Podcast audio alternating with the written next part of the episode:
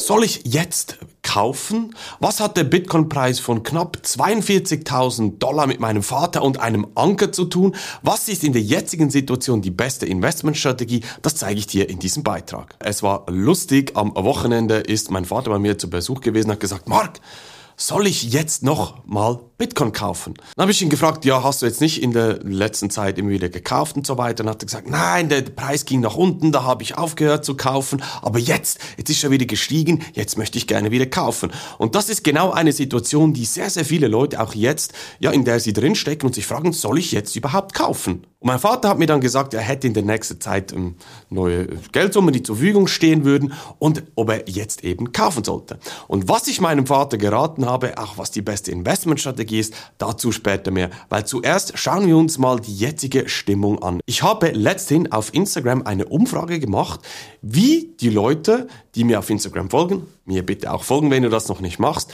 wie die Leute es einschätzen, wie der jetzige Kursanstieg auf knapp teilweise über 42.000 Dollar pro Bitcoin, ob der nachhaltig sei oder nicht. Und wie du hier eingeblendet siehst, sind so zwei Drittel davon überzeugt, dass der Kursanstieg nachhaltig ist und ungefähr ein Drittel, nicht ganz, glauben, dass er nicht nachhaltig ist. Und das ist genauso die Verunsicherung auch im Markt drin. Ja, ist das Ganze nachhaltig oder nicht? Soll ich nicht warten, bis der Preis tiefer geht und danach kaufen? Vielleicht stellst du dir genau auch diese Frage. Also du siehst, du bist nicht alleine. Weil genau diese Frage, lohnt es sich noch zu investieren, ist schwierig zu interpretieren, wenn man diesen Markt noch nicht versteht. Weil, wie du hier auch eingeblendet siehst, ist Bitcoin seit dem 01.01.23 um knapp 150 Prozent gestiegen. 150 Prozent. Das heißt, wenn du dazu mal einen Bitcoin gekauft hättest für ungefähr ja, 15.000, 16.000 US-Dollar, also Anfang dieses Jahres, dann wärst du jetzt auf knapp 40.000 Dollar mit deinem Investment. Das ist natürlich genau auf der einen Seite das, was die Leute interessiert und auch spannend finden, hohe Renditen zu erzielen. Aber auf der anderen Seite verunsichert es auch, weil 150 Prozent ja ist ein massiver Kursanstieg. Und die zweite Frage, die wahrscheinlich dann kommt, ist, ist Bitcoin nicht vorbei? Muss man nicht in andere Investments, in andere Tokens, in andere Coins investieren, die noch nicht so stark gelaufen sind wie Bitcoin im Preis? Und das ist genau die Herausforderung. Komme ich gleich darauf. Aber ich möchte dir noch eine andere Sichtweise auf den jetzigen Markt geben. Und zwar hat ja Warren Buffett mal das Zitat geprägt, Bitcoin sei wie Rattengift hoch zwei. Warren Buffett kennt, glaube ich, jeder Star-Investor über Jahrzehnte super erfolgreich auch unterwegs im Markt. Er war immer ein kritischer oder ein Gegner kritisch gegenüber Bitcoin.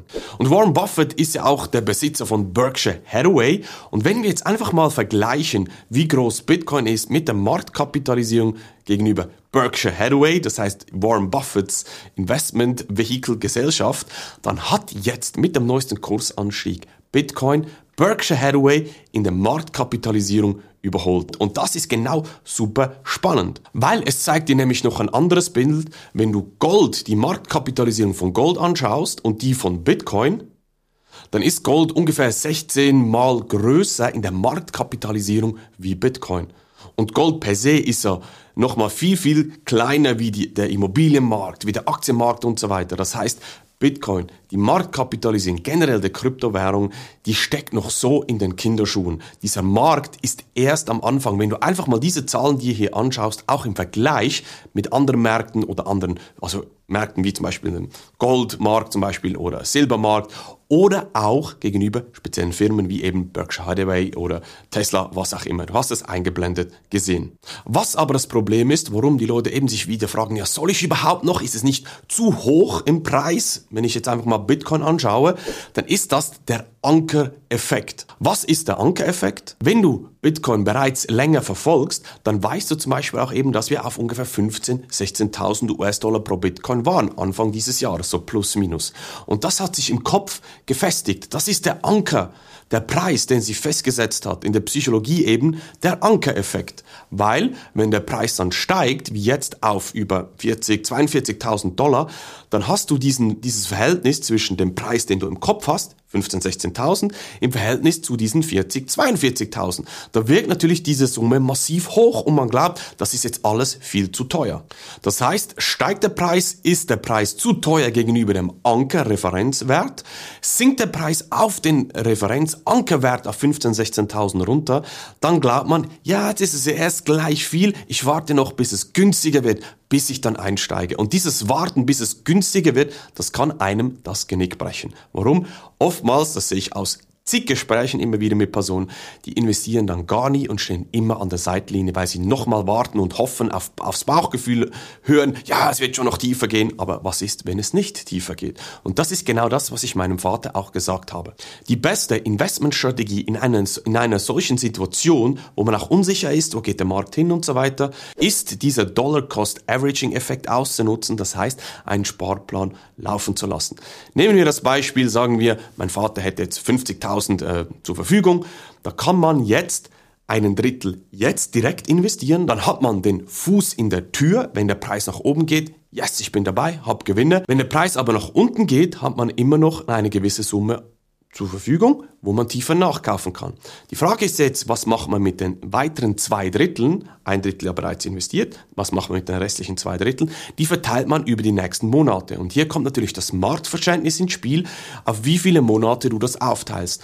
Aber dann kaufst du schönen Durchschnittspreis. Wenn es nach unten geht im Preis, du immer einen tieferen Durchschnittspreis. Und wenn vielleicht ein finaler Crash kommt, kannst du Sparplan stoppen und dann mit der ganzen restlichen Summe direkt tiefer nachkaufen. Aber so hörst du nicht auf dein Bauchgefühl, sondern hast planbar ein System, das für dich automatisch emotionslos kauft. Und das ist genau das, was ich meinem Vater auch mitgegeben habe.